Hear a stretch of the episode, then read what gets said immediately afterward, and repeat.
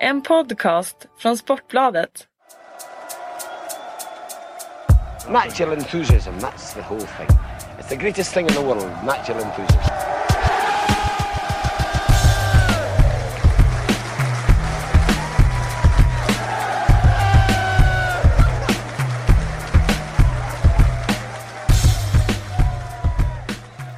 Hallå hallå och välkomna till Premier League-podden här på Sportbladet. Det är den 2 april. Fredrik Jönsson heter jag, har med mig Patrik Sjögren, välkommen! Tack! Skärtorsdagspodd, är det det? Ja, precis. Då har alla, alla viktiga personer flytt jobbet. Blev du lurad igår? Eh, nej, men däremot blev en vän till mig lurad, vilket du känner till. Ja, Eh, det var ju helt underbart. Underbart. La ut hans lägenhet på Blocket till ett vrakpris mitt i centrala Stockholm. Han hade väl 240 samtal efter några minuter. Jag tog, jag läste, han hade twittrat typ att det var 400 sms och 136 samtal under dagen.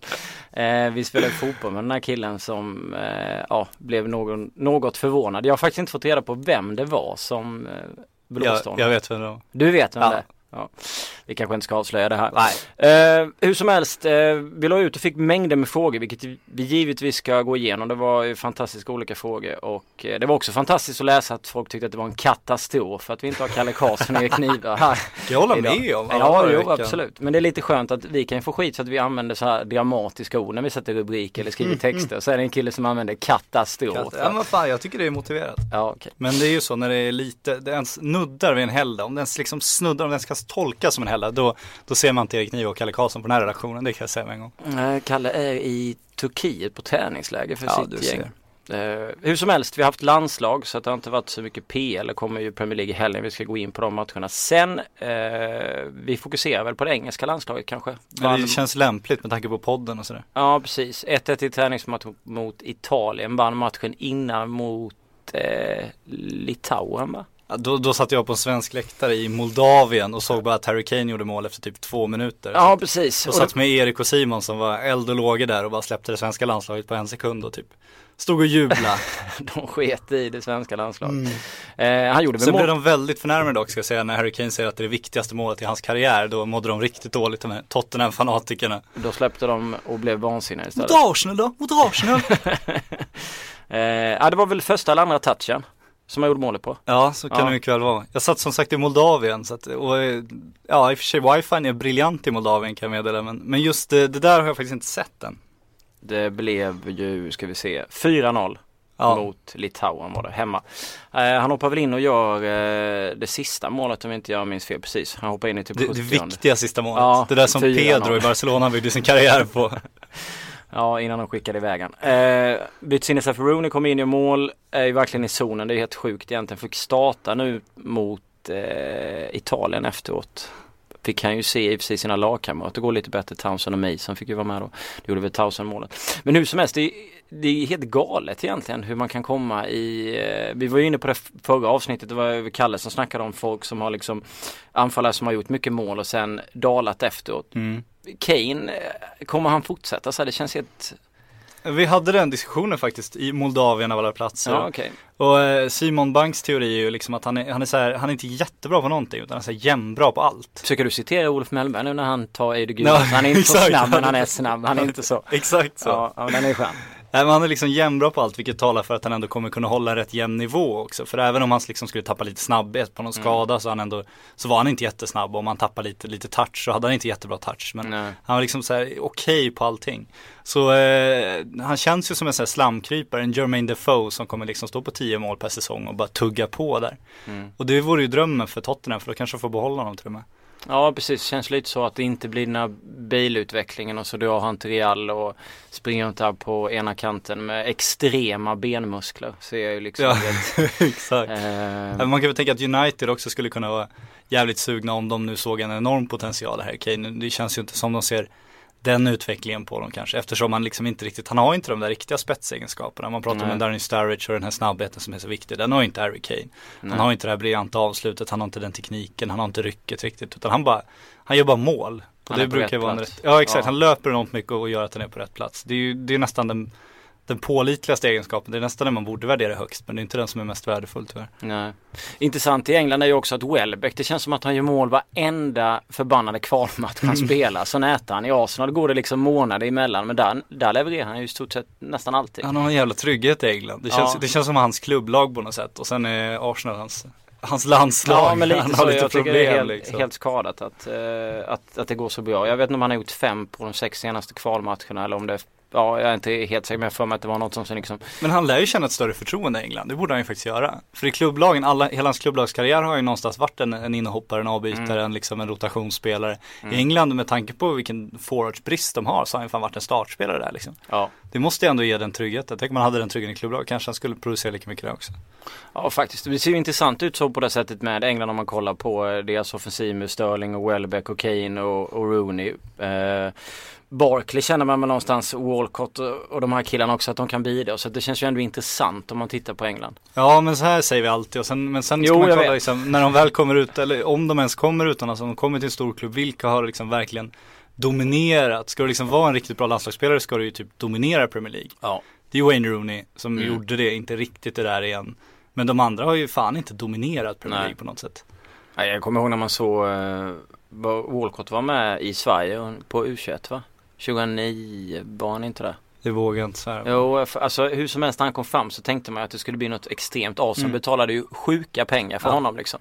Men ändå har det varit upp och ner så han var väl heta ett tag när han fick spela centrala anfallare. Han var nära att inte förlänga på grund av, på grund av det. Men sen så har han ju blivit åsidosatt för andra spelare när de har pungat ut vad kan vara 300-400 miljoner och spelat med andra lirare liksom. Så att England, jag håller med dig om det. Att, eh, jag vet att Kalle sa väl någonting om den truppen också att han inte riktigt kände att det var liksom England är England. Man, man liksom lyfts av det Ja, någonstans för att ja. det är Premier League men det är liksom inte Man de. kan namnen väldigt bra. Ja precis, men det är inte de spelarna å andra sidan som kanske alltid är det där som är det bästa i Premier Nej. League vecka ut och vecka in liksom. Nej och sen om man, om man, det är ofta så inför mästerskap, man tänker men England det ser spännande ut. Mm. Sen jämför man med, med Tyskland, det ser inte spännande ut, det ser bara för jävla Ja, bra ja, ut liksom. precis. Är det det är en riktig skillnad. Ja. eh, Det är ju men fortfarande en klasskillnad där, solklart liksom.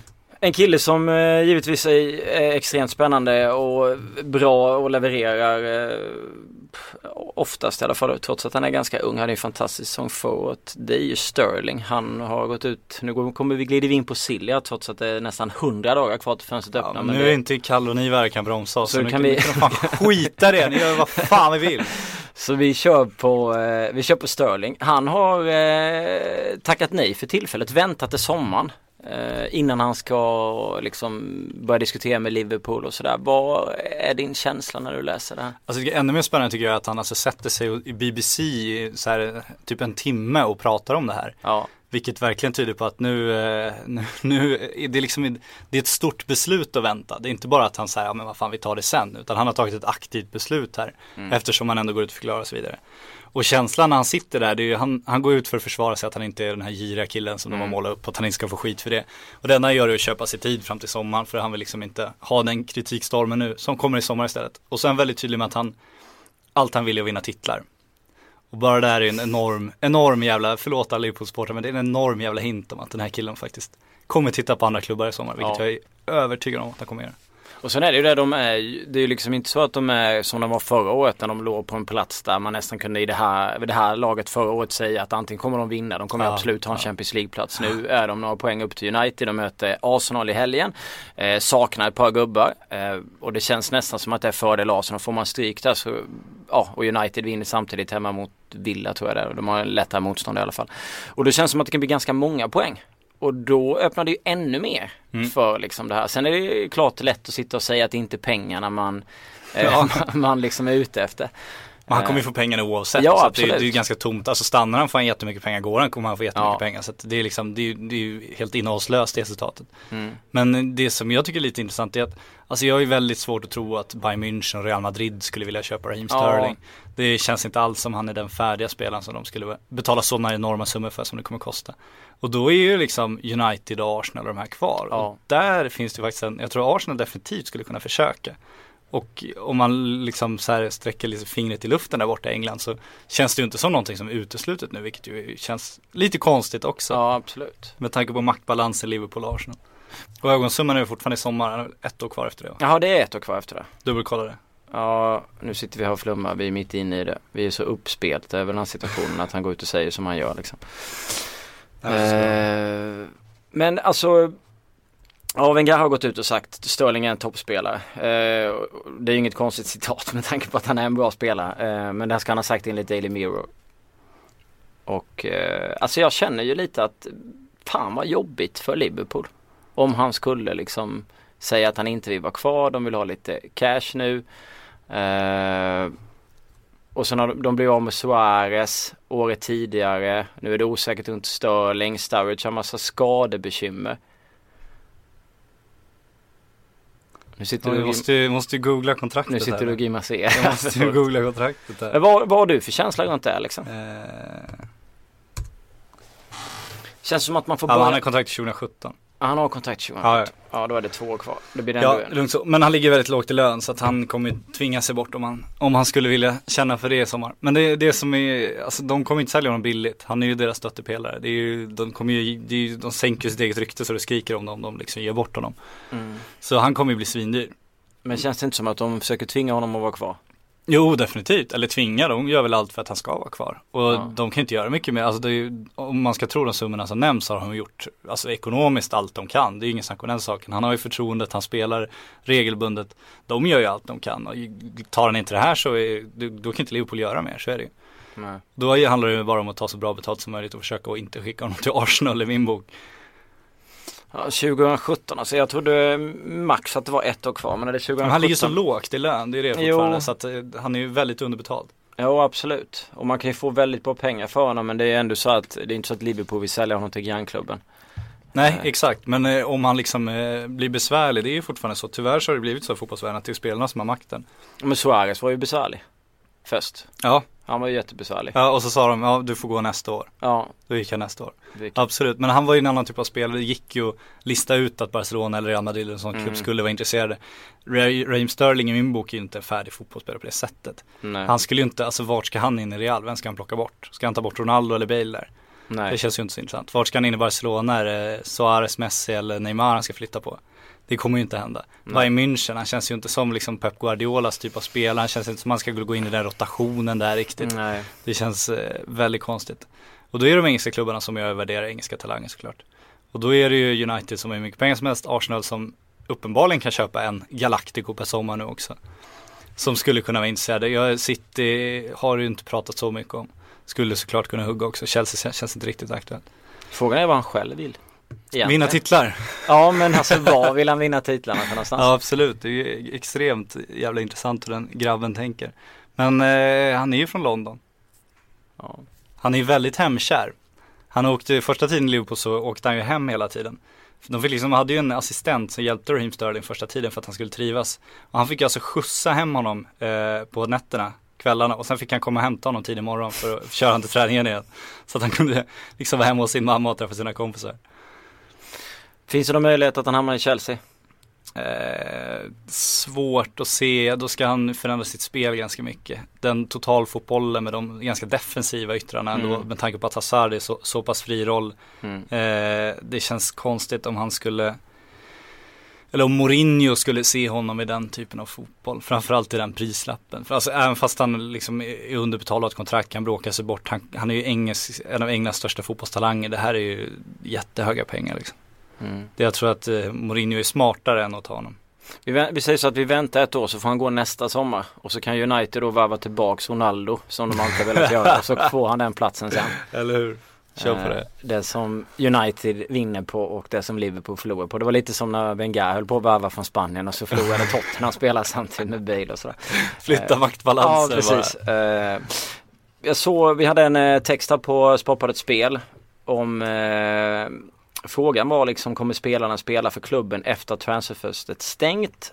Eh, och så var det ett par gubbar. Jag tänkte vi ändå kunde liksom gå igenom de här och snacka lite om för får ändå fråga om det. Även om det är som sagt ett tag till fönstret stänger. Peter Käck och Chelsea.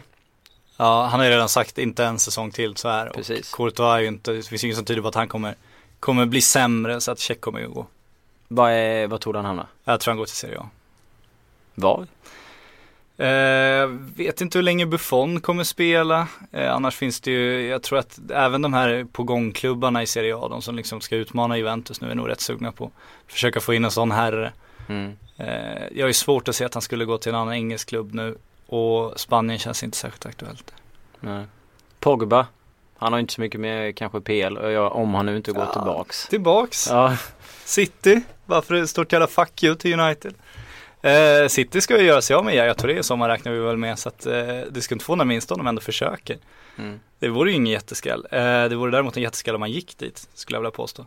Jag tror alltså fransman, den typen av spelare, jag tror om man ska spekulera vilt att liksom det som smäller högst för honom är väl Real, Barcelona, den Mm. typen av klubbar. Så får han erbjudande därifrån tror jag han hamnar där. Eh, om inte PSG lägger någon sinnessjuk jävla summa där. De har ju ändå rätt bra kontakter med hans kära agent Mino Raiola där. precis. Hummels och Dortmund, Hummels har väl sagt att han, eh, han har gjort ett par uttalanden som tyder på att han är sugen på att flytta. Och han kan ju Ja. inte ha så här jättesvårt att hitta en klubb i, i Premier League.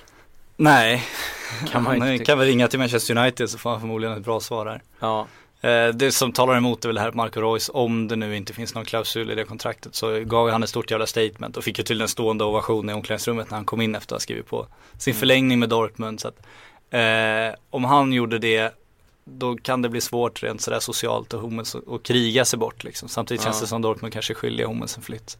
Sen Känns som är- han väljer själv det. Sen är han ju tysk med och man vet ju det, Ja. ska mycket Ja. till för att Ja. de ska dra liksom. Det, Ja, det är inte så spännande att dra till Nej. andra ligor för dem. Det är stor publik, det är bra pengar, det är bra status, allting hemma liksom. Kolla André Schürrle som drog och sen kom han tillbaka liksom så att finns gott om sådana exempel. Ja, Ja, men även alla Bayern München-spelare. Man tyckte ju att en Filip Lahm borde i alla fall liksom testa en ny klubb och vara ute och, ja, och känna på det. Han var ju helt ointresserad av det. ja. Och man såg ju hur det gick för Sami Khedira när han väl drog. Ja, så ja, jätteroligt. bra liksom. ett tag. Fan. Eh, Özil var ju också det. Han är väl fortfarande, men han hade ju också kunnat lyckas lika bra om han stannat kvar någonstans och gått till någon Ja, tysk klubb. Liksom. absolut, absolut. Sen har vi Di Maria och United. Han blir väl ändå kvar? Eller? Ja, han är ju för dyr för att flytta. Ja. Alltså ska någon ta över den, det kontraktet och, och betala igen de pengarna. Det känns väldigt tveksamt. Eh, Ronaldo och Real Madrid, han lär väl bli kvar där. Han lär väl inte återvända nu. Nej, inte nu, det tror inte jag heller. Jag tror, alltså det påstås ju att han ska till MLS sen, att det redan är klart. Om, eh, vad var det, Alla är två- sugna på ja, När MLS. kontraktet löper ut, jag vet inte, om två eller tre år kvar, två år kvar. Och det känns som det skriker ju, alltså han, är, han har ju gått i Beckhams fotspår på alla sätt och vis liksom. Mm. Så jag tror att det, det är MLS där. Det är bara rakt över till USA. Det var väl ISPN som hade de uppgifterna också, så jag tror de är ganska trovärdiga. Gareth Bale blir väl kvar i Real Madrid. Ja, det är jävla prestige. Förlust att sälja honom nu känns det. Ja. Harry Kane blir kvar i Tottenham. Ja, om, om inte, alltså Ledande frågor känner jag. Ja exakt, Nej, men jag känner om United tröttnar på Falcao och desperat behöver en anfallare, så jävla många anfallare finns det inte på marknaden. Nej, och de skulle väl kunna tänka sig sälja till United, Tottenham. Ja, det, alltså, det är klart de inte skulle vilja sälja Harry Kane, det, det säger sig Nej, självt men liksom, egen produkt och den, ja. he's one of our own och så har han varit fostrad i åtta andra klubbar bara under tiden. Men, nej, men, men eh, om United får panik och det är några dagar kvar på transferfönstret och det kommer ett Fernando Torres bud där så det är väl det som skulle kunna ändra på det. Ja. Och sen har vi Zlatan och PSG. Där är det intressant uh, eh, att oddsen på att han kommer vara, spela kvar för klubben är 1 och 10 och nej är 6 gånger degen. Ja, jag hade nästan kunnat lägga en slant på nej. För det känns som att det inte är helt hundra att Zlatan blir kvar. nej, jag håller med. Nej, jag tror han kommer lyssna. Alltså jag tror, Ja. jag tror att de har fiskespöna ute och, och kollar vad som finns. Och Jag, vill tror ju att- ha in han i PL men det känns otroligt Ja, jag svårt vet. liksom. Ja, man älskar det här United-ryktet som kom bara för att Schmeichel också varit ute och sagt att han Ja, är född för att spela för Manchester, Mm. vilket jag tror att han sagt förut, för jag känner igen det ja det, säkert- det finns säkert något citat från 2008 eller något sånt. Definitivt. Men eh, om de får panik som sagt så skulle de eh, eventuellt, eventuellt, eventuellt. Men den lönen är sensationellt stor så att det, det är svårt att Mm. tro. Det är väl om han själv är sugen på att avsluta i Juventus som han ändå tycker att han borde kunna vara och skulle kunna gå ner i lön. Då tror jag inte att det är omöjligt. För alltså Jorente TVs, TVs är bra. Jorente har väl inte övertygat så mycket. Skulle Nej. de kunna få hem en Zlatan och ge han en, ett par säsonger till så tror jag att de skulle kunna Det göra är det. galen lön för en Serie A-klubb. Alltså. Ja men då får de sänka det. Ja, han måste ju gå ner rejält då liksom. Ja.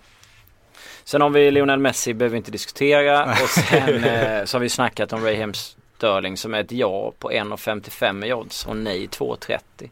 Ja, Så är favorit att han är kvar. Det känns väl ändå som att han Alltså jag, det är där med att man ska placera honom någonstans också liksom. Det är ju, ja, det är kittlande. Nu, vad tror du då? Blir han kvar? Ja, alltså jag har svårt att se att Liverpool säljer honom liksom sommaren oavsett vad det kommer för bud med, med tanke på vad som hände. Att Suarez gick förra sommaren liksom. Det är svårt för dem. Det är klart att Arsenal har ju sålt liksom nyckelspelare år efter år efter år. Det har vi sett tidigare. Men jag har alltså svårt att se att Liverpool gör det nu alltså. Mm. Ja, jag håller med. Jag tror Arsenal kommer bjuda. Det är de jag tror kommer ligga närmast. De kommer ju ändå göra sig av med Mario Balotelli i sommar. Ja. Inte för att han har varit så här jättenyttig men det känns som att liksom Då ska man skicka ut båda de två och plocka in två nya liksom Som ändå ska funka någonstans i offensiven och jag, Ja och prestigeförlusten ger ju upp sin satsning lite Ja precis också. Ja nej jag tror inte de kommer sälja till Arsenal heller men jag tror att de kommer bjuda och jag tror att Sterling kommer vara sugen på Arsenal Ja det ska bli extremt Fan vad hat jag kommer få för det här nu, det kommer bli härligt Ja jag kommer nog få lite hat för att jag inte hade koll på hans kontrakt. Ja, det men det kan jag ta. Ni får gärna pissa på mig för det.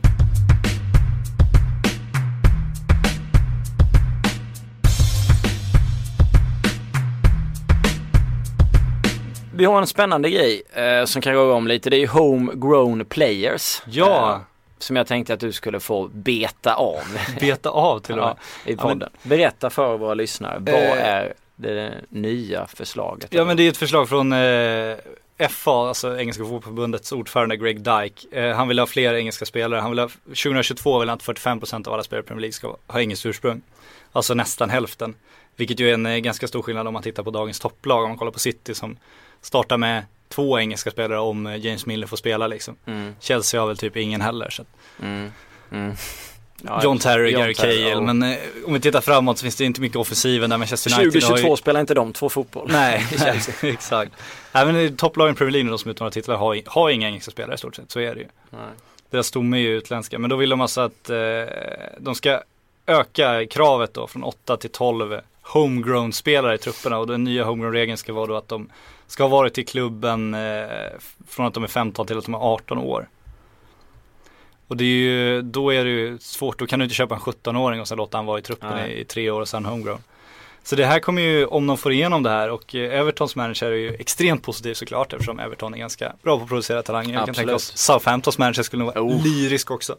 Men eh, i så fall är det ju en enorm förändring för engelsk fotboll om, om eh, alltså nästan hälften av alla spelare i ligan ska vara, ska vara engelska. Det kommer ju hända saker med topplagen. Då får ju liksom Chelsea, Mourinho var inne på att om de inte får fram de här nya engelska spelarna som är på gång nu då kan de lika gärna stänga akademin och köpa spelare istället. Ja. Liksom. Sån grej kan du inte göra då. Då kommer Nej. det bli enormt stora investeringar i, i ungdomsverksamheten istället. Och det kommer bli ännu dyrare att ändå köpa de här talangerna de är 15 bast helvete vilken jävla barnhandel det kommer bli. Ja den kommer bli helt sinnessjuk med tanke på hur, det, hur priserna är idag på mm. liksom spelare som köps in. Man tänker ju Chelsea också som köper mycket från Europas alla hörn, hyr ut spelare hit och dit. Blir de inte, funkar det inte så gör det inte så mycket för att de ja. var inte så dyra. Men då var inte de engelsmän. Så att nu måste man liksom börja tänka om och man kan inte hålla på liksom och eh, lägga sjuka pengar och sälja den här handeln som hade med Schürrle eller David Luiz. Ja, det måste man liksom bara lägga ner och börja bygga om. Och då ska alla klubbarna göra det samtidigt. Så då ska alltså City, United Alltså alla liksom ska tänka om Chelsea och så ska de börja slåss om de här 15-åringarna. Fatta den bästa engelska 15-åringen varje årskull. Helvete, han kommer alltså, liksom kommer ha en årslön på 90 miljoner. Han kommer bli helt galet liksom. Ja. Uh, så att, men eh, vad är det liksom, har man slagit fast när det här liksom upp, ska upp för diskussion eller när det Ja det är på gång nu, diskuteras nu så ska de ta beslut så småningom, det är väl inget exakt datum där.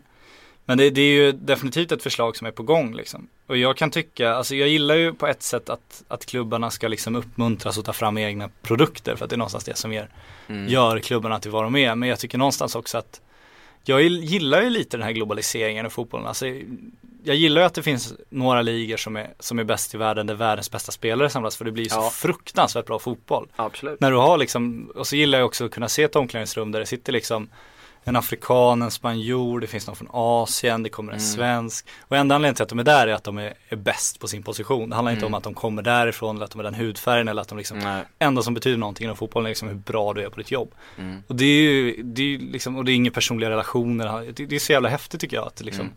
Du kan vara det största, du kan liksom kasta dartpilar på ungdomar från, från träningsanläggningens fönster och ändå är det enormt värdefullt bara för att du är väldigt, väldigt bra på det du gör. Ja. Det finns ändå en charm i det tycker jag. Eh, och det hade varit lite tråkigt om det liksom, om fotbollen blev sämre på grund av det här bara. Om det sprang runt killar, i, om det liksom, om det finns en, man vet att högerbacken och vänsterbacken i Chelsea, de, de är för dåliga. Men det finns inga bättre engelsmän så de får vara där liksom bara för att det är regler. Det hade känts lite konstigt också. Liksom bli Ja, kvoterad in jo. på det sättet. Och det, det är inte så alltså, de andra ligorna lär ju gilla det här. Ja, herregud. Ja, eh, och sådär. Och sen kan man ju tänka sig för 20 år sedan då när Wenger eh, dök in i engelsk fotboll så började han ju plocka eh, och var med och hjälpte till och var en stor anledning till att det liksom blev annorlunda i England. Mm. Han varvade liksom som spelare från alla möjliga hörn, till exempel Fredrik Ljungberg för 40 miljoner från Halmstad bollklubb. Eh, och sådär. Och nu 20 år senare så vill man någonstans har man sett att utvecklingen är inte riktigt det man vill för, för de engelska fotbollsspelarna. Och då tänker man ju om och då håller jag med dig om att det blir väldigt konstigt liksom. Eh, man ska ställa upp och spela fotbollsmatcher och så finns det liksom City och Arsenal och Liverpool har köpt de tre bästa vänsterbackarna som är engelsmän. Ja, exakt. Och så då måste Chelsea ta liksom den fjärde, femte bästa Ja. i England för att alltså de kan inte köpa en utifrån för att de, alltså det blir, det blir, det blir mäckigt konstigt. Ja, och så blir, kommer det bli, det kommer bli, alltså det, är långt kvar tills det här går igenom om vi säger så. För problemet Mm. nu är att de som äger klubbarna i Premier League är ju inte eh, alla gånger engelsmän som värnar om Nej. att engelsk fotboll ska gå bra eller att Nej. engelska landslaget ska lyckas. Utan det handlar ju om att deras klubb ska gå bra. Mm. Jag tror inte Abramovic, liksom, han skiter ju fullständigt i om England ska vinna VM igen. Ja Det är absolut. inte hans problem. Så det, det kommer bli en jävla maktstrid och man ska inte underskatta hur mycket makt de här klubbarna har ändå. Nej. Tror du att det kommer gå igenom? Eh, jag tror att någonting att de kanske kommer trappa upp det. Sen lär det väl bli en kompromiss som vanligt. Men Mm. det finns ju redan homegrown-regler och så vidare. Men problemet är också att de måste ju nästan få med sig Spanien och Italien och de andra länderna på det här också. För annars kan det bli jävligt skevt i Champions League-konkurrensen. Om de, de får ta de här spelarna som inte får plats i England då för att de inte är engelsmän. Och så blir ju, blir ju Real och Barca och Bayern München och så även klimmarna bakom dem kommer bli ännu bättre då. Mm. Då kommer ju Italien kunna värva riktigt bra spelare igen. Hoppet för Serie A kanske Ja, exakt. Så kan vi köra. Eh, och sen har, vet vi ju redan nu när vi kollar på Champions League att det går ju inte sådär fantastiskt bra för engelska lag. Nej, Nu. det gör ju inte det. Och då eh, vill man ju gärna se, jag tänker liksom 2022 så det är i och för sig sju år kvar liksom. Men man måste också ha tid på sig och förändra hela sin struktur. Och så måste de ju framförallt eh, inte bara eh, tvinga in folk i A-lagen utan de måste ju satsa på sina akademier och liksom utöka kompetensen och få bättre tränare så att de får fram bättre spelare. Så att de, så att de liksom, så att de inte kvoteras in utan att faktiskt, att det här leder till att det blir bättre spelare. För just nu har de ju för dåliga spelare, det är ju någonstans Mm. problemet. Och som kommer upp när de här 17-18-åringarna, de hade ju fått plats om de var tillräckligt bra för att redan idag så värderar man engelska spelare högre. Liksom. Borde man inte titta på det istället som Tyskland gjorde för många år sedan när de började Absolut. satsa pengar liksom på ungdomsspelarna. Att man börjar där Ja. och sen tänker man, man, man, kan liksom inte börja i slutdestinationen och bara göra Nej. om ligan och så skiter man liksom i hur man har upp, alltså hur man har liksom lärt upp sina spelare, hur man har utbildat dem utan de tänker att ja men låt dem spela Premier League så kommer de lära sig det. Så funkar det ju liksom ja, inte. Nej, det är för sent att lära sig då. Så Ja, du kan inte bygga en touch när du är 20 år, det är ju för sent. Nej man borde ju liksom tänka annorlunda. Ja, håller med. Ja, de börjar ju på toppen nu. Får börja i botten. Ja precis. Det ska bli kul att se vad som händer de närmaste sju åren. Sju åren, vi, följer det med spänning. Ja. Här sitter du och jag om sju år i Ja. påsken igen, alla andra fortfarande lediga. Ja, det är sjukt att man sitter och analyserar oss med om sju år. Men eh, intressant tanke eh, och intressanta förslag från honom givetvis. Mm. Eh, såg du förresten till, eh, att Diaby spelar fotboll? Ja, det är till stor glädje. Ja, Jag trodde inte, jag, jag vill se de rörliga bilderna innan jag tror på riktigt. Jag har bara sett stillbilder. han lirade 45 minuter. Kan- det var bestämt sen på det. innan så det var inte så att han gick ut skadad men han spelade 45. Han spelade Ja. första halvlek. Jag läste någonstans att han inte hade eh, lirat 90 minuter sedan 2012 tror jag. 2012-2013 någonstans. Det är han och Branimir Hergota som alltid blir inbytt och utbytt. Ja, Lite olika skillnader. sjukt det var. Men eh, handlar det om att han har någonstans 35-45 skador eller någonting. Ja, Eh, de senaste. Vad, eh, alltså, vad har du? Alltså man tänker efter så man kollar på Diaby. Vad, vad, vad, vad minns du av hans karriär? alltså jag, jag älskar de här, jag tycker det, han är inte den enda Arsenal har lyckats göra så här med. Skriva ett långt kontrakt och sen inte få ut ett skit av honom. Jag tänker på en viss dansk också till exempel. Ja, precis. Men man undrar liksom hur de tänker vid kontraktskrivningen. För att han sitter ju och tjänar stora pengar fortfarande. Ja. Men han, har liksom, han spelar aldrig fotboll. Nej. Så han har ju ett ganska okej liv vid sidan av planen även fast det är synd om han såklart eftersom han skadats han ofta. vill, det är klart han vill spela. Ja, det förstår jag också. Men, men någonstans får han väl snart inse att den kroppen inte är byggd för att spela elitfotboll. Det måste ju vara så. Det kan inte vara en slump att han liksom drar på sig den typen av skada efter skada efter skada efter skada. skada. Det kommer inte, han kommer inte få ett nytt kontrakt efter det här. Det kan inte, det är liksom... Men Wenger verkar ju skita i det för han älskar ju honom. ja, ja, exakt. Han, Han, låter, han, han bara skriver han nya är som en god gubbe. Han är Arsenals Johan Elmander. Vet du när han kom till Arsenal? Ja ah, det måste varit jättetidigt va? 2006 skrev han på för Arsenal. Eh, Briljant. Nej, ja han kom från Auxerre. Eh, var då eh, 20 år gammal. Ja. Är 28 idag. Ja. Och det känns som att han har spelat typ så här 15 fotbollsmatcher på 14 år. Han har faktiskt gjort 124 matcher enligt Wikipedia sedan han kom till Arsenal. Fördelat då på nästan 9 år. Ja, ja det är Vad är det? Är det 15 matcher om året? Ja, inte ens 10, det, va? 14? Uh, alltså jag minns ju han hade ju någon sån här eh, kanonformtopp för något år sedan va? Var det 20? Ja, väldigt, ja. väldigt bra ett tag. Ja, sen gjorde han något självmål mot eh, United tror jag det var på nick eller något sånt där och sen så Mm. blev han skadad igen och sen har han liksom inte synts till på hur många år som helst. Eh, Men, de måste ju älska honom för det känns som det är ju så här lite charity-kontrakt han får ändå liksom. Ja, man undrar ju lite alltså vad han tjänar och sådär och, och så. Alltså han kan ju inte, det vore ju helt sjukt om han har fått liksom ett schysst kontrakt. Det är klart han har ett schysst kontrakt, han spelar i Arsenal. Ja men han tjänar asmycket. Men skrev inte han kontrakt på en tid när det var så stenhård, eh, stenhårt lönetak så att han han har inget Özil-kontrakt, det tror inte jag heller. Nej, jag vet det går inte. nog ingen nöd på grabben. Sen undrar man ju när de förlängde med honom, hur de tänkte då liksom. eh, men vad, har du, alltså det finns ju mängder med sådana spelare. Ja. Vad- Vi har ju, Bågard är väl det mest klassiska va, när han satt och Skulle du lista han över det vi? Det vill jag nästan inte göra. Ja men Bågard var ju ändå så här, de var, ju- du kommer inte få spela, nej men fuck you, jag kommer, jag kommer till träning varje dag med reservlaget och så lyfter jag min jävla lön liksom. Ja. Det är ju ett stort jävla finger, annars är ju Bentner ett, Ja. alltså han, hur många chanser fick grabben i Arsenal liksom? Det var ju helt sensationellt, låna ut han till Juventus, efter en träning säger de liksom, nej det här är nog inget för oss alltså. Det är så sjukt att de ångrar direkt efter Ja, det är liksom. fantastiskt. Däremot har han ju, fan kolla hans målsnitt i landslaget alltså, nästan Zlatan-klass. Ja, han är grym i landslaget. Briljant, briljant. Kommer ihåg när han, eh, det var när han hade kalsonggrejen där i EM var det väl? Ja. Han, eh, han var, han hade något reklamkontrakt. Han är het. Då Nej, men sen eh, riktigt het. i ditt kära Newcastle så finns det väl eh, några Amiobi som har varit där och Ja, men, Snurrat några jo, år. Men Scholl är ju alltid Scholl. Han har gjort sina, han har gjort sina derbymål och sådär liksom. Och eh, det har ju varit fantastiskt. Så ju Det hade varit fantastiskt. Ja men alltså Schola gillar jag ändå. Han har ju varit så Sammy då? Ja. Bra lår. Ja, han, är- han, är, han är en stark fysisk fotbollsspelare. ja men han har ju precis nästan inlett sin karriär så att eh, men Schola var väl från, han kom väl dit någon gång på 90-talet liksom. Det var väl såhär 93 eller 95 eller Han var ju aldrig riktigt bra. Nej, det- nej, Han det var, var- ju bara nej. där liksom. Men alltså det handlar inte om de sjuka summorna å andra sidan. Jag tycker ändå att eh, han har ändå varit skadad. försvarar ja, ja, Schola. ja, lätt alla dagar i veckan. Alla dagar i veckan. Eh, jag sitter samtidigt och försöker fundera ut, men det måste finnas mängder med sådana spelare som man liksom inte riktigt dyker upp nu för att man är så fokuserad på DBI. Man har ju, alltså James Milner är inte riktigt den typen av spelare. Han tillför Nej. att han är väldigt, väldigt bra. Ja. Men någonstans är ju också- också han en som liksom hade kunnat få mer speltid någon annanstans. Men han har Mm. ändå bara varit kvar och varit rätt nöjd liksom. Ja, absolut. Nej, det finns gott om dem där vet du. Ja, man tänker ju de här storklubbarna som har, där det har suttit lite folk. Det kändes, hela, hela United, de som får chansen nu det kändes, ju som en, det kändes liksom. ju som en Nani ett tag när de förlängde hans kontrakt. Ja, man bara ja. kände, okej, ge han ännu mer pengar. Eh, varför ska han då ha pengar? Alltså det är så här, och Ashley Young kändes ju lite, nu har han ju fått lite upprättelse på Ja. slut. Men han kändes också med sån Absolut. spelare. Men det går ju ändå inte att jämföra med Diaby. Han är ju någonstans Nej, nej, liksom, nej, han sitter längst upp på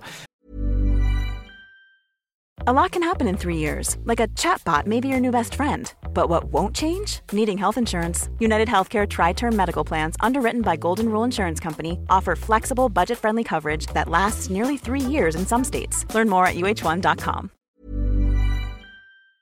på tonen och sen tittar han ner på de här spelarna. Men heder till Wenger ändå liksom att han så här, ja vad fan, ge grabben en chans, han har haft det tufft. Ja, jo absolut. Det är så här, om Tommy Söderberg haft ett klubblag hade alla haft sådana här kontrakt. Frågan är hur mycket, han har gjort 16 landskamper mellan 2007 och 2012 i Frankrike också. Han har väl en högsta nivå ska man väl Ja, försvara som är, som är riktigt bra. Så. Och det hade ju varit kul att se han i, få planen igen. Eh, Men man vet ju aldrig med Arsenal, eller så Flamini kommer ju tillbaka från Ja. en otroligt misslyckad session i Milan och tog en plats. Coquelin spelar ju fotboll i Arsenal. Cazorla blir ju inne mitt. Diaby kan ju komma tillbaka. Ja absolut. Det kan ju hända vad som helst. Han kanske blir enormt mittback på för en dag ihop med Mertesacker. Ingen av dem kan vända. In med Shola. Amiovi Ja. också så är det drömlag. Ja, på topp liksom. Eh, så det finns ju många sådana um, sjuka grejer som, eh, som skulle kunna hända. Men om man kollar på, eh, det var väl eh, Niva och Kalle som sa vid tidigare tillfälle, jag tror någon av dem har skrivit, eh, jag tror det var Kalle som skrev eh, artiklar om det också, att det var topp 4 och sådär. Och nu så är det ju som sagt Chelsea leder på 67 poäng, City 2 på 61, Arsenal 60 och sen eh, United på 59. Första gången jag läste tabellen. Det var faktiskt någon som frågade efter varför vi inte läser tabellen ofta. Jag tänkte att det är bara surfa. Ja, eller hur? Men nu bjöd jag på den i alla fall. Eh, Ja, och sen ligger Liverpool femma på 54 poäng. Alltså fem upp till United. United Aston Villa hemma. Tactics Team har ju ändå i och för sig vaknat till lite men det känns ju som att United ska ta den här. Då skulle de kunna gå upp på 62. Eh, City eh, tar sig an, eh, de spelar väl på söndag va? Eller nej, på måndag spelar City borta mot Palace. Det är i och för sig Alan Pardew men vi säger att de skulle kunna vinna Ja. Pardew-effekten för Ja, fan. då är det ju en måste-match verkligen för, för Liverpool. Det är ju extremt viktig match. Torskar man här nu mot Arsenal och de andra vinner då är det ju liksom 8-9 poäng. Då är det väl det racet kört. Ja, det känns ju så. Det är Ja. ju, alltså absolut. Det kändes som mötet med United var lite så också, att det där, Ja. är- det här är någonstans så sätts säsongen. Ja. Och om den inte sattes där så sätts den fan med nu och någon torskar igen alltså. Nej men det är ju jätte, jättenyckelmatch absolut. Och det känns väl inte som att det är sådär jätte... Skarte kan inte vara med. Eh, eller han är, inte, han är inte med. Eh, han är väl avstängd. Gerard eh, är ju inte heller med. Nej. efter det han gjorde. Eh, och Sturridge är väl inte, inte helt säkert om han eh, lirar heller. Och då har vi alltså tre, ja, ganska viktiga fotbollsspelare. Ja, Borta på Emirates mot ett Arsenal som ändå har sett ganska fint ut i många matcher. Kanske ja, mot topplagen. Kanske inte mot Tottenham då på bortaplan när man bara la sig på den defensiva och hoppades på att det skulle funka som det gjorde mot City. Men, och då känns det väl rätt svettigt eh, för Liverpool. Och plus att ryktena om Sterling gör, gör inte det roliga. Nej, Liksom. det har inte lugnat ner situationen Nej. det ju. Och, Och- Gerard väl, han är väl inte riktigt samma, alltså man, man blir förvånad när han petades mot United, man tyckte att han är den här talismanen ändå, han måste ju vara med Mm. liksom. Sen går han in och gör sitt avtryck efter 45 sekunder kliver av igen. Så, Mm.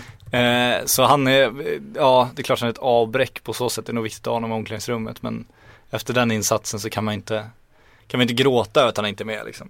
Eh, men eh, ja, nej, de är ju pressade. Det är intressant att se om de kan få ihop det här. Den gode Brendan som fått så mycket god kritik för hur han lyckas bygga om det här laget ändå. Och de var ju briljant form ändå.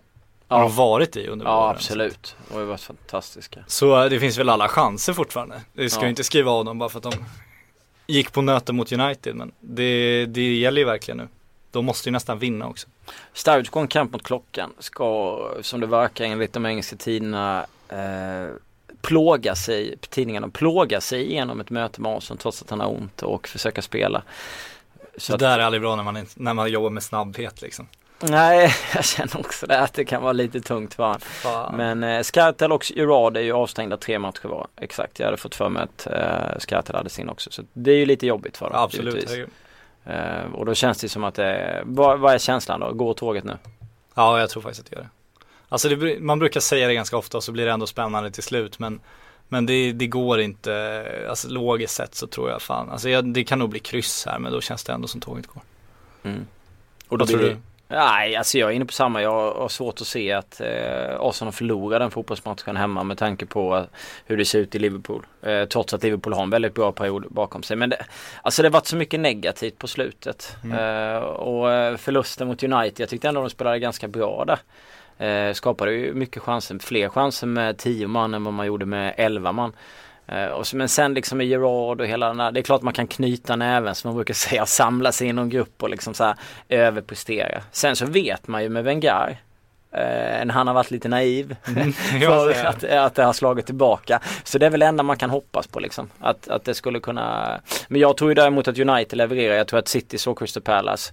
Eh, och det känns ju också som att eh, Chelsea gör sitt jobb hemma mot Stoke. Eh, och nu är de i för så pass långt före så jag tror att, jag ska inte sitta och säga att ligan är, ligan är över men det känns ändå Ingen som över. Jo, okej då, ligan är över. Och då blir det någonstans att då går tåget för, för Liverpool.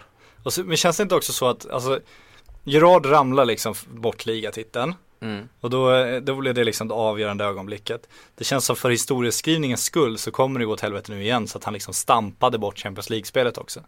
Absolut, så det blir lite som We Don't Slip This förra Ja, året. Alltså, Exakt. alltså att, eh, så, ja, och det, är lite, så, det är så lite klassiskt att det nästan alltid händer någon Ja. sån spelare. Lite som när Zidane sätter, han har haft en fantastisk karriär och så sätter han den där jävla skallen och så åker han ut liksom. Men helvete hur mycket större han är på grund av det. Alltså hans avtryck Ja. i fotbollshistorien blir, alltså hade han dunkat upp en i krysset och avgjort, det hade inte varit lika minnesvärt som att han faktiskt skallar Materazzi i bröstet och kliver ut från men så är det. fotbollskarriären i Alltså VM-final. det är, ju- det är blir mycket inte större. större. Nej nej. Han hade ju inte fått liksom statyer och skit för ett mål i krysset. Nej, det är fick han ju- exakt. Det var ju Alltså- Frankrike man tyckte det var Ja. roligt. Vi andra hade ju glömt det ganska snabbt. Ja absolut, så att, eh, nej men så är det ju. Så att eh, det kanske blir en staty av, eh, av Gerard. Vi kan väl unna någon fa Cup-seger att han får avgöra den, varit Ja, absolut. På sin födelsedag. Ja, jag mådde faktiskt lite dåligt när han åkte ut. Även om jag inte håller på Liverpool. Men alltså man, man känner det för en sån kille som har varit där så länge och gjort så mycket att det blir liksom så här, det blir så tråkigt avstamp för honom. Avstamp. Ja, ja. Ja nej där mådde jag fan inte dåligt. Alltså, Du mådde tramp- inte dåligt. Nej men trampar man på en kille sådär är man fan dum i huvudet och så man fan kliva av. Däremot när han ramlade då kunde jag också känna med honom. Det Mm. tyckte jag var lite sorgligt. För det är liksom någonting han inte kan rå för. Där klantar han faktiskt inte till sig. Det- Särskilt när han har skrikit det som han gjort innan så händer det. Han jinxade ju det, det gjorde han ju. Det, Ja. det får man klandra honom för. Ja, ja, det var... Nej men, men stampa en kille med de Nej, det- fan, det är ju bara att kliva av. Ja. Eh, Sunderland, Newcastle. Ja nu taggar du till. Ja, Fan. otroligt viktig match för Sunderland. Ja. Det är ju liksom, de ligger precis eh, över strecket och eh, jag vet inte vad som kommer han, hända med den klubben i sommar men det känns som att det finns en del att fixa till där. Rensa lite eh, och kolla lite på Det ledarsidan. höga löner där som man skulle Ja. kunna lasta av. Precis, Absolut. intressant att se vad som händer med Sebastian Larsson men Newcastle är rätt sugna på att skjuta ner Sunderland också.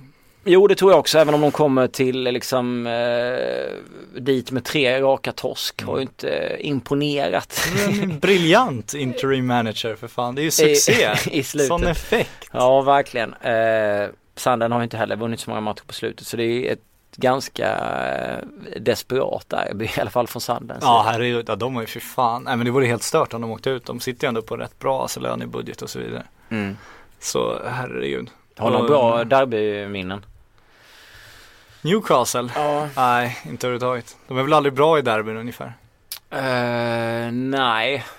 Eh, det har ju varit några, jag har väl den med, uh, var det med Nolan och, och Carroll och dem var det väl. Ja. Jag tror jag landade i, vad hade jag varit då? Jag vet inte om jag hade varit i Dubai och kollat på U17 VM eller något sånt där. Så landade jag och då körde de över Sanden. Jag kommer inte ihåg vad det blev men det var väl var det 3-1 eller 4-1 eller kanske till och med 5-1. Kan det vara så? Ja. ja, det var bra i alla fall. Men eh, Och annars Joey är det... Barton med då? Ja, det var han nog Ja, va? så- Ja. Fan, så det det var, allt. eh, Ja, 5-1 Newcastle Sunderland. Det var 2010. Eh, 31 oktober. Nolan gjorde tre och så sprang han runt som en, eh, vad är det han gör? Säger man? Kyckling efteråt. eller vad? Ja. Eh, det var ju det, men annars är det väl mest typ eh, gula och röda kort från Tiot, eh, någon så här, eh, kvittering från Shola Amiobi eller någon så träff. Shola. typ så. Det är väl ungefär det man minns. Men det är otroligt viktigt för Sunderland om man kollar på, eh, kollar på tabellen. Ja, Eh, herregud. Burnley ligger ju också i, i den situationen att man måste vinna. Man möter Tottenham hemma, inte så jätteroligt. Queen Park Rangers spelar borta mot West Bromwich, ligger också i botten, måste definitivt vinna. Det är väl de matcherna ihop då med Arsenal och Liverpool. Sen kan man ju alltid tycka att Southampton och Everton, Southampton och Tottenham fortfarande har en chans att ta en CL-plats om man är extremt hoppfull supporter. Men det räknar jag väl bort. De ligger så... De Gå ligger för så Europa League. Ja, lite så Ja. känns det som. Och där är det ett öppet race för det är liksom 10 poäng mellan eh, sjuan Tottenham och åttan Swansea. Så Swansea Ja, och West är Ham och de är borta liksom. Andra sidan knappt värd ett skit. Så att, Nej, men det skulle, in, det skulle komma in mer pengar i och för sig. Det skulle ju Ja. spela mer större roll för typ så här Elfsborg, IFK Göteborg och kanske. Malmö FF än vad det gör för, eh, för Premier League-lagen. Ja, då, det känns som de om man tittar på deras prestationer i Europa League så värderas den inte särskilt högt. Inte som de spanska som är bevisligen går långt också, de portugisiska som faktiskt tar den här turneringen på allvar. Mm. Du ska jobba i helgen, så vad ska du titta på? Eh, det som min chef, nej jag skojar. Ja. eh, så, så mycket som möjligt tänkte jag. Ja, det blir väl eh, i alla fall derbyt och Arsenal och Liverpool. Arsenal Eventuellt Liverpool hoppas jag. Ja, den blir ju fin. Kvart i två på lördag.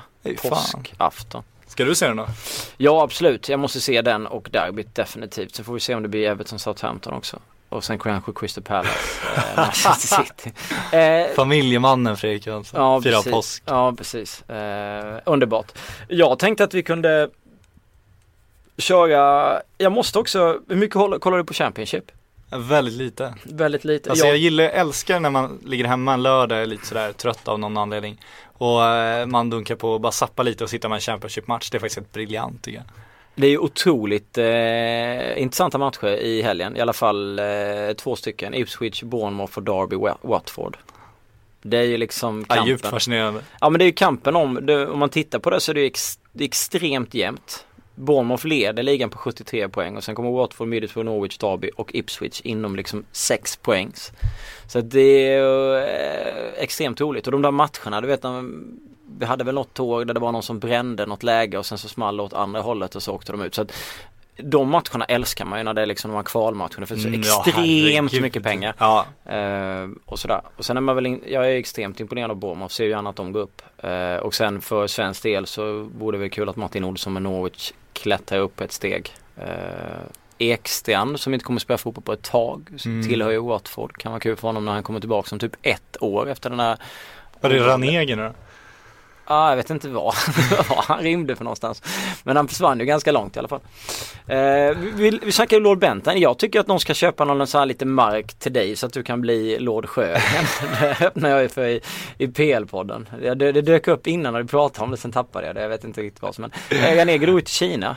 Dalian Arvin. Jag hoppar. Det är bra ämnesbyte. Ja, jag hoppar ju helt, helt galet. Briljant. Vi går till eh, frågor. Dammar av en del. Linus Höglund undrar hur högt rankar vi Ivanovic som högerback, mittback i världen just nu? Ehm, jag måste säga att jag har rankat han ganska högt under många år. Man rankar inte han som liksom den bästa, alltså topp, topp, topp. Men han, alltså han är ju ändå liksom otroligt viktig av, av många anledningar. Mm. Alltså försvarsmässigt, anfallsmässigt, gör mycket mål. Eh, har en förmåga att alltid vara viktig i, i de viktiga matcherna också. Han har något så att extremt starkt psyke.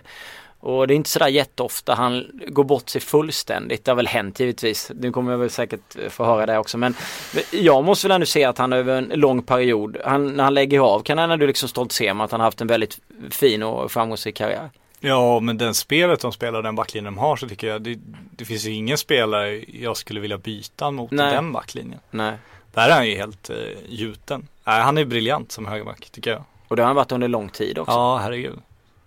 han ja, har men när liksom... de var som bäst där i höstas också med Asipilicueta. ja, just det. Då var det ju alltså lätt världens bästa backlinjen kunde man ju tycka då. Slå ett slag för. Nu har de ju gått ner sig lite i form så är det ju tveklöst. Men eh, han är ju fruktansvärt bra. Sebastian Johansson och Peter Battilsson är inne på samma sak. Eh, De frågar Silly och vi får ju prata Silly. Oj! Ja, vad ska United värva i sommar och vilka ska de sälja? Vi, ja i alla fall jag tycker att de ska skicka Falcao så långt de kan. Eh, ifrån den klubben, det känns inte som att han ska vara kvar. Och Di Maria ska de givetvis behålla, sen vad de ska varva. Ändå svårt med Falcao tycker jag för att alltså Du tycker jag de ska ha kvar honom? Nej men till det färdigförhandlade priset tycker jag inte det. Till Nej. den lön han sitter på tycker jag inte heller det. Så att det ska man ju veta, van Persie kommer ju inte, alltså hur många år har han kvar egentligen? Nej. Ska du sitta där utan båda dem då liksom, vilka har du möjlighet att ta in då? Vi vet ändå att Falcaos högsta nivå är enormt hög. Mm. Man vet inte riktigt vart han står efter sina skador i samband med VM där och sådär. Men om de ser tecken på träning på att han är på väg tillbaks, får samma snabbhet och sådär.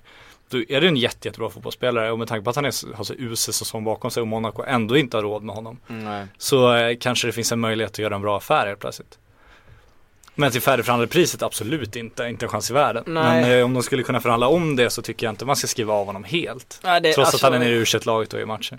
Ja, det var ju väldigt komiskt. Nej men det känns ju som att eh, alltså, de, alltså faktorerna måste förändras ganska Absolut, drastiskt om, om man ska kunna Men Sen- anfallsmarknaden nu är ju inte, den, det flödar ju inte av spännande anfallare som är liksom till salu så. Nej, och sen så vill man väl ändå att United ska plocka in någon mer defensivt skicklig fotbollsspelare och gärna någon bollkille på, på mitten liksom. Ja. Eh, som kan sätta lite fart på bollen, alltså spelande. De använder ju fan inte mittfältet nu. Nej. Skickar och- över bara, Ja, precis. fram och tillbaks. Eh, för att då får de ju fler, men sen eh, det alternativet, alltså vem de skulle plocka och var de skulle hitta honom är alltid svårt att, Ja. att säga liksom. Eh, men det lär väl visa sig, det finns ju alltid någon så här, Men är mittback för helvete. ja, då kanske Hummels då om han, är, om han är sugen. om det går absolut. Eh, det var eh, någon fråga om, det var ganska kul, det blev en diskussion. Halvt mobbing så jag ute på Twitterflödet. Vad händer liksom om man missar Champions Vilka slutar topp 4 och vad innebär det för ett lag som missar? Jo det är att man missar Champions League. Eh, men vi har ju gått, varit inne på det tidigare. Det känns som att vi någonstans nästan eh, i alla fall Chelsea City och, och Arsenal är någonstans självskrivna och sen så slår Arsenal bort Liverpools chanser i helgen. Ja, förmodligen så tar United den. Ja precis och då blir det, då hamnar ju Liverpool i den situationen som United var förra året med Ja. att man ska plocka in spelare när man inte har en Champions League Men med ännu mindre pengar och faktiskt med ett sämre rykte. Ja, Så att de kommer få enorma problem då, alltså just locka spelare. Det är ju det, det är där skon klämmer. mm. Även fast du har pengar så spelar du inte CL så har du mycket, mycket svårare att köpa en största stjärna. Då måste du betala högre löner för att locka dem. Man såg ju hur United fick lösa det. De fick Ja. låna Falcao svindyrt med en Svindyrt. jättelön precis i slutet liksom. Hade Maria svindyrt. Ja, Och det var ändå spelare som eh, satt, alltså det var inte så att de behövde liksom rycka loss dem för sina klubbar. Monaco har inte råd att ha Falcao med Nej. FFP-reglerna. De skulle inte kunna spela Champions League med Falcao i truppen. Eh, Real Madrid ville sälja Di Maria. Mm. Det var inte så att de liksom gick till en till ett Liverpool och bad om Raheem Sterling utan de, de eh, bad om spelare som, som var till salu. Mm. Och ändå blev det så jävla dyrt. Luke Shaw var rätt dyr också. Luke Shaw var rätt dyr också. Eh, de har betalt lite pengar. Sen tittar man bakåt så har man Juan Mata som man pröjsade en del pengar Ja. för och så vidare. Men den typen av spelare har inte Liverpool möjlighet att få heller, det har vi ju sett. De kan ju inte locka dem, de Om spelarna. nu inte Liverpool, eller Arsenal, eller vad säger United köper in lite mer folk och måste sälja av någon så skulle kunna Jo, Liverpool köpa lite så här. Andrahandssortering. Andra- ja. Skadat gods. Men å andra sidan andrahandssortering, Juan Mata så skulle det kunna funka. Ja absolut, men jag tror i så fall drar han till Valencia liksom. Det, Mm. det, det, jag tror inte att de kan få de typen av spelare. De måste ju fortsätta satsa på fynd och eh, sin egen verksamhet liksom. De borde rycka i en Memphis Depay kanske. Skulle jag tycka var spännande. Ja, vi fick någon fråga om att de tycker att vi ska hylla John Obi Mikel som har startat fyra matcher i år. vad känner du? Eh, jag gillade John Obi Mikel för ett antal år sedan när han kom fram Ja. där. Jag tyckte han var jättespännande. Eh, framförallt eftersom man liksom hade någon slags känsla av att han kanske kunde spela landslagsfotboll för Norge. Va? Det var. Ja, Eh, men nu är han ju en utfyllnadsspelare. Så är det ju. Mm. De har bättre spelare där, tveklöst. vem vinner skytteligan och varför? Eh, ska vi blunda för Harry Kane nu eller? Det går nästan inte. Han är Nej. nominerad till månadens spelare igen. Han blev Ja, första det- sen Ronaldo blir det två månader i rad. Jag hade gillat om typ. Charlie Austin eller någon hade vunnit. Ja herregud, vilken jävla häst han är. Mm. Alltså han är ju ingen fotbollsspelare, han bara skjuter liksom. Ja. Han kan stå utanför straffområdet still och bara dunka in den i hörnet. Mm. Jag Ja, gärna Charlie Austin, absolut. Herregud. Men jag tror att eh, jag tyckte, skulle också tycka det var rätt kul om Harry Kane vann. Charlie Austin är ju faktiskt en spelare som kan bli intressant att se vad han tar vägen för QPR ser ut att gå ner. Ja. Och då eh, kanske han är sugen på, han, han har ju ändå liksom gjort så pass mycket mål och är så pass bra rollspelare så han kan få, vad trodde han skulle kunna passa in i ett P-lag? Eh, jätte, jag tror inte att han går till topplagen heller. Newcastle? Newcastle. ja men typ Tottenham kanske skulle kunna vara sugna på honom som någon slags joker. Annars så känns det som typ ett Sunderland i panik som ska nysatsa.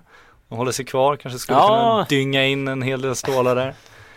Någon sån typ av klubb tror jag. Mm. Snarare än, jag tror inte att United går och köper Charlie Austin liksom. det, det känns otroligt.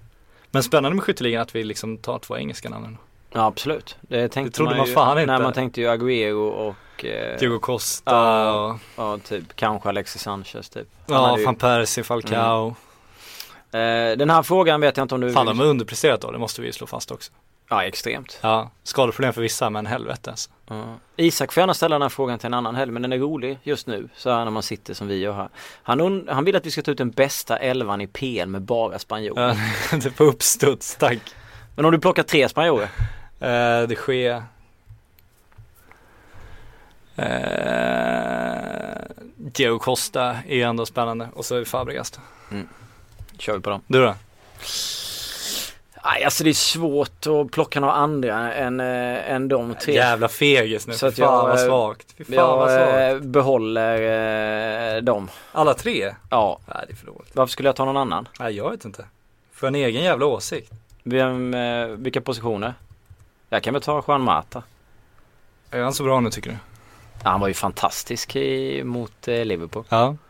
Och sen så kan jag ta Ja typ, där var, fan helt plötsligt började jag springa djupled. Jag har sett tar, Juan eh, Mata gå ja, djupled. jag, jag tar Ayotso Perez också i Newcastle. och sen tar jag de Gea. Den var sjuk. Men fan han gick i djupled Juan Mata. Ja. Det, är ju, det är ju en revolution för fotbollen för fan. ja, jag tyckte det var helt fantastiskt. Nu kan ju alltså United göra ett nu behöver de liksom inte sätta in han där i mitten där det är så trångt med Rooney. Fan om han liksom börjar ha den rollen kan han ju fan spela kant där alltså. Mm. Kan de få nytta av människan. Ja, Jo. briljant. Jonathan Tengvall. Eh, Mm. Vill att vi ska prata om Stoke. Vad är, vad är din känsla av Stoke, om Stoke den här säsongen? Förutom att jag vet att de plågades av enorma skadeproblem. Hade ändå en rätt fin säsong. De gör en av sina bästa säsonger. Men hade ju bekymmer som fan med skador rent ut sagt. Men eh, gjorde det bra ändå liksom. Är väl spännande att de liksom, de ändå har vågat göra någonting nytt och bli ett spelande lag. Mm. Inte bara tjong och långa inkast Stoke som vi är vana vid. Eh, så de har gjort det svinbra om man sett att de byggt om hela, hela jävla klubbens filosofi. Mm. Det är ju så man får ge det här 5, 6, 10 år kanske. För att verkligen Ja, ut, alltså se var, var de är på väg. Men alltså bara den starten från att göra ett sånt enormt skifte är ju fan helt briljant. Det tycker jag är ruskigt imponerande. Om Ja, de de hade har- haft Bojan Ja, hela, säsongen så har det ju varit, eh, ja. de, de ligger ju någonstans, de ligger väl 10-11 eller någonting. Och hade de haft han hela säsongen så har det ju sett, eh, han var ju extremt trevlig att kolla på. Jo, och se den, alltså och en som Stoke anställd och ens komma på idén att man ska ringa Bojan Kirkic. Ja, Alltså det, det är så långt bort och se hur han ska, hur, alltså första klubben som verkligen förstår hur man ska använda, alltså Ajax förstod inte ens hur de skulle använda Bojan. Kirkic. Och Stoke inser hur man ska använda Bojan Kirkic. Det är Och han fan är- helt sjukt. bara 24 år. Det är det som är så sjukt liksom. Sen har de ju den här som har haft tidigare med Peter Crouch och Walters och sen har de Victor Moses och den här typ Charlie Adam är ju där som man trodde skulle få vara kvar i Liverpool hela karriären ungefär och vara helt fantastisk med. Så att det finns ju, det finns ju en hel del. Ja det finns att bygga på så att säga. Ja, men Mm. jag tycker det är jättespännande. Jag önskar nästan att jag höll på Stoke för jag tycker det är jävligt kul det de gör just. Du kan väl byta klubb? Ja det går väl inte. Jag har väl ingen klubb riktigt så men. Ah, Ah, mm. eh, byta klubb, fy fan. Ja jag vet. Det var ett skämt. Mm. Eh, Giroud var, det är Tim Tomasson. Han skriver varför är han underskattad av egna och andra fans samt experter. Kolla hans stats, topp 5 i världen av centerforwards. Men vad räknar han då? Det vet jag inte men han vill att vi ska kolla stats. Och vi, Stats. Jag vet Ja. inte vilka stats han, Kolla målen då. han kikar på. Jag kommer ihåg mötte Tottenham eh, i derbyt när han liksom gör det här målet när han inte har någon fot i marken nästan. Det ser ut som Mm. att han, kommer du ihåg det? Då tänkte man så här, han gjorde det och Wenger har haft en tendens att ändå, ja, nu kan man ju tänka på Bentner och kanske några andra forwards men ändå lyckas ganska bra med vissa forwards eh, och sådär och lära dem hur de ska göra, vad de ska vara. Då kändes det som att, ah, nu vet, alltså nu har jag fått Ja. Han gjorde en bra match där, han gjorde några bra matcher efteråt och han var, han var bra som centerforward. Men han missar ju hur mycket som helst. Det är ju alltså Bentner-vibbar på honom. Han bränner ju mängder med lägen. Ja han Det är min känsla i alla fall. Ja, alltså. han känns ju, jag tycker att eh, Alltså han känns ju inte som det hotet som, alltså har en Agüero på plan så känns det känns lite i magen så fort han är på språng liksom. Ja. Du känner att nu är det någonting på gång. Ja, Eh, den känslan har man aldrig fått med Giro i min bok. Nej. Så att det han, har, han är ju inte topp, topp, topp. Men han är ju absolut en, en bra Premier League-spelare utan problem. Så är det ju. Men jag tycker inte att han är underskattad. Det tycker jag är att ta i.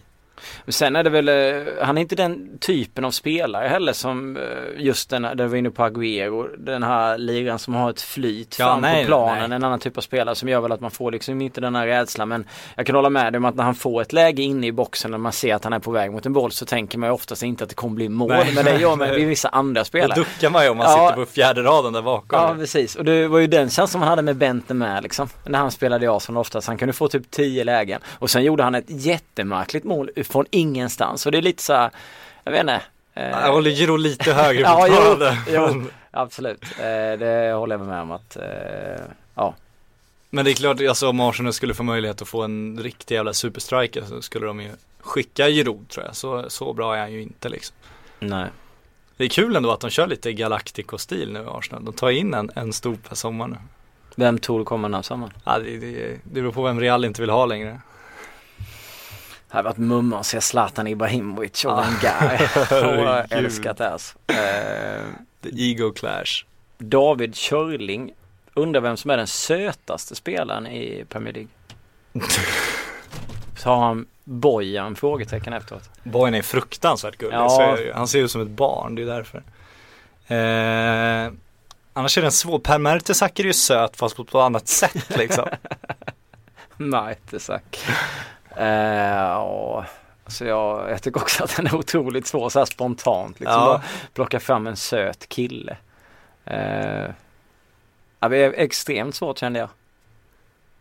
ja, synd att Luka Modric. Han är ju också söt. Ja, Ja, den är knepig. Får klura på den. ja vi får släppa den helt enkelt. Eh, Herrera är lite söt också. Kan Ja, han kan, Ja. vi, vi tar han. Ja, Eh, tar han. Robin undrar vad engelska landslaget hade hamnat i Premier League. Oh jävlar ja. Ja.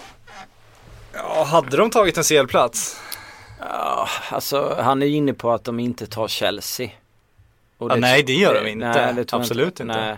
Och jag tror inte de hade tagit Ja men kolla bärande spelarna i Chelsea är ju inte engelsmän liksom. Alltså Nej. bra mitt försvar, herregud men och framåt. City, nej. Tvek på det också. Arsenal. Nej, nej, alltså man trodde ju någonstans att Jack Wilshere skulle vara en börjanspelare men han är ju bara skadad hela Ja. tiden så att det blir liksom Jo men vad får, om man har ingen, alltså du får ju en bra målvakt, du har en, en bra backlinje då. Ja absolut. Men sen framför, du har inget briljant in i mitt fält längre nu när Gerard och Lampard liksom inte. Jag tänker vilka killar de har haft där bakåt i tiden. Lampard, Gerard, Absolut. Scholes. Men de fick ju aldrig ihop det heller, Nej, nej liksom. som en bakåt i tiden. Men de har ju inte det nu. Nej. Sen har de en, en, en anfallssida som ändå är väldigt intressant. Ja alltså Intressant de är väl så speediga unga yttrar liksom. Ja, de kan ju vara roliga absolut men de är Mm. inte, det är inga färdiga världsspelare där. Nej. Enda riktigt färdiga världsspelare de har är ju Wayne Rooney offensivt. Och han är ju överpresterar ju inte i United liksom. Nej. Just nu. Och eh, Harry Kane absolut bra just nu men man vet inte om han skulle vara någon omgivning. Nej. Men alltså topp fyra skulle de väl ändå eller? Ja de skulle vara där och kriga tror jag. Ja. Att de skulle inte vinna titeln. Nej nej nej. Det tror jag inte en sekund på. Nej det tror inte jag heller. Nej. Jag tror de skulle ha problem med ett, eh, ett Arsenal skulle bli svårt också. Jag tror, ja. Nej, jag är in- inte säker topp fyra, det tror jag inte heller. Ja men där. Men det är alltså, inte många, alltså om man ska säga många, alltså Spaniens landslag är ju briljant. Nu har de gått ner sig lite, men de hade ju haft problem mot Barcelona och Real också. Ja absolut. Tysklands landslag hade ju kunnat vinna Bundesliga, men de hade ju varit ganska jämna med Bayern München känns det som ändå. Ja. Men så är det väl kanske över, ja i och för sig eh, svenska landslaget hade ju Ja, de hade ju dansat hemma allsvenska, det är lite att de hade, haft, de hade haft Zlatan liksom. Eh, så det finns ju en viss, det finns ju en viss skillnad där. ehm, om man säger så. Marcus Persson. Ska vi avsluta med Marcus Persson? Ja, det gör vi alltid. Eh, En tradition vi har. Kommer, tror du vi kommer få se liksom vi har ju varit inne på den här matchen tidigare så det kanske blir lite tjatigt men det var någon som ville att vi skulle prata väldigt, väldigt mycket Liverpool. Hur stor chans är det att Kolo Touré och Mario Balotelli går in och frälser på lördag borta mot Arsenal? Kolo Touré ska man aldrig räkna på. Nej, det kanske är större chans än, eh, briljant. än Ballo. Eh, Ballo spelar ju ändå för sin framtid nu så att han kanske är sugen. Men jag vet ju att det känns som de har förstört Balotelli. Jag, jag har varit inne på det här förut. Jag tror att de har pajat hans självförtroende. Jag tror att 90% av hans spel tror jag är hans självförtroende. Alltså. Jag tror på fullaste allvar det. Man ska låta han leka som, som ett barn. Eller vara... Jag tror att du måste göra det om du ska ha honom. Jag, tror inte, jag tycker inte att Liverpool ska göra det för jag tycker inte att det funkar i Liverpools klubb. Men då tycker jag inte att Liverpool ska ha Mario Balotelli heller. Det här, jag tyckte det var en kanonvärvning när de gjorde det. Jag kan försvara Jo, den alla dagar i veckan. ja, för då såg det briljant ut. Men med facit i hand, vilket ju är lätt såklart. Mm. Så känns det ju som om han Nu ska han springa för laget han ska göra annat och han är Mm. liksom Han har ju ställt in sig på det också. Det känns som han inte gör den där extra grejen som är idiotisk men när den fungerar gör honom till den där extra, extra bra spelaren liksom. Så jag tror att han, eh, han skulle må bättre av att vara kung i ett lag igen. Jag tror att han behöver det. Men det är otroligt svårt att hitta den klubben. Känner man när man Ja. sitter och pratar om det nu. Det är ungefär lika svårt som att kunna motivera att Zlatan skulle hamna i Premier League. Det är liksom så här, Så är det. Ja, men då får han dra till liksom ett, ett Napoli kanske skulle kunna ge någon sån möjlighet ändå. Ja, Annars får han ju åka ja, till. Ryssland och tjäna pengar liksom. Ja. Och det är inte omöjligt. Nej, absolut inte omöjligt. Så kan det mycket väl bli. Men jag tror att, jag tror att han, hans ego behövs alltså. Ja, ja absolut. Vi, jag får med att vi snackade om det för någon månad sedan i eh, PL-podden om att eh, man skulle låta han vara den där han var i City när han kastade pilar och Why Ja. Always Me och allt det där. För annars funkar det inte. Släpp Eh, idioten fri. Ja, precis. Men lite såhär Zlatan light, när Zlatan var i Barcelona, han har sagt själv också, när han försökte liksom vara en av skolpojkarna, att liksom han tappade bort sig själv fullständigt. Mm, Det gick ju inte. nej. De är ju galna och dumma i huvudet på många sätt, men det är ju det som gör dem. Det är därför de gör så galna saker också. När de lyckas med dem är det det som gör att de sticker ut liksom. Ja absolut så är det. Men det är det man förvånas, eh, alltså mer generellt, nu bara flummar jag iväg lite, men det är det oftast där man tänker ibland när klubbar köper stora spelare så tycker man, alltså var, varför ska han gå till den klubben? Men den spelarens självförtroende är ju så otroligt Ja, högt så exakt, han liksom ja. tänker ju aldrig att han ska hamna på bänken. Eller tänker sig att han ska göra så och så utan han vill göra på sitt sätt. Så det är väl det som liksom påverkar många att, alltså vissa All, klubbar alla går, Chelseas breddvärvningar. Ja men lite så. Chirle, Salah, Ja. De Bruyne, Salah och alltså det är så här, då går det åt skogen. Quadrado. Och man har ju sett det så många gånger, särskilt i, eh, i Chelsea. Qu- Quadrado undrar man ju varför han går dit liksom. Ja. igen. Alltså han har sett så många alternativ och han skulle kunna gå någon annanstans där hans karriär hade fått liksom så här given startplats och få få ut allt det han är bra på. Och det är väl det man tänker sig med, med Balotelli när han eh, går till Liverpool. Så han vet ju någonstans att det är hans sista chans. Men han måste ju ändå få vara sig själv. Brennan Rodgers har en helt annan plan. Han tänker sig liksom en bra varvning med med tanke på att han inte är så dyr och han har en enorm potential ändå för att man har ju sett hans talang tidigare. Och kan forma honom till lagspelare då. Så. Tror han, men det är inte det som försiggår i Balotellis huvud och det är liksom det är Alltså, det jag, tror han, jag tror han ville det, det kändes ju så Balotelli men det, det blev ju fel någonstans på vägen alltså. Precis Han- som Zlatan ville vara en av skolpojkarna. Han var ju beredd på att offra det liksom. Ja, Men det, det funkade inte. Men vem är det som har sagt till om det liksom? Har de fått för sig det under en viss period att nu kanske jag kan bli annorlunda för att jag Nej, ska men passa? Zlatan sa ju det själv att det var liksom Barcelona större, klubben är större, la. Mm. Och att han liksom så här ville foga sig in och sådär och tappa bort sig där. Balotelli var väl ganska tydlig med han gick dit också. Han visste att det var hans sista chans. Raiola var ute på det, med det också liksom att här, nu är det liksom nu, det är nu eller aldrig och då skulle han göra allting för att liksom och då Mm. satte han sig i knät på Brendan Rodgers. Liksom. Men det funkade inte. Nej, frågan är vad Mino kan få honom att gå nu liksom. Ja, ja det, det blir enormt spännande. Fy fan vad roligt. Ja det ska bli, han kanske hamnar i Stoke med Peter Crouch och Walters och Bojan. Varför Där är han istället. Eh, tack för att ni har lyssnat på oss över påsk. Den här Eh, vikariepodd. ja, Vi ber om ursäkt för katastrofen att uh, Kalle Karlsson och Erik Niva inte ville infinna sig. Det bara flummades i en timme men eh, det kanske är skönt när ni sitter och käkar lite ägg eller vad ni nu gör över påsk. Sockerhöga på godis. Ja precis. Jag har ju käkat en del själv. Ha en trevlig helg så eh, hörs vi igen nästa torsdag.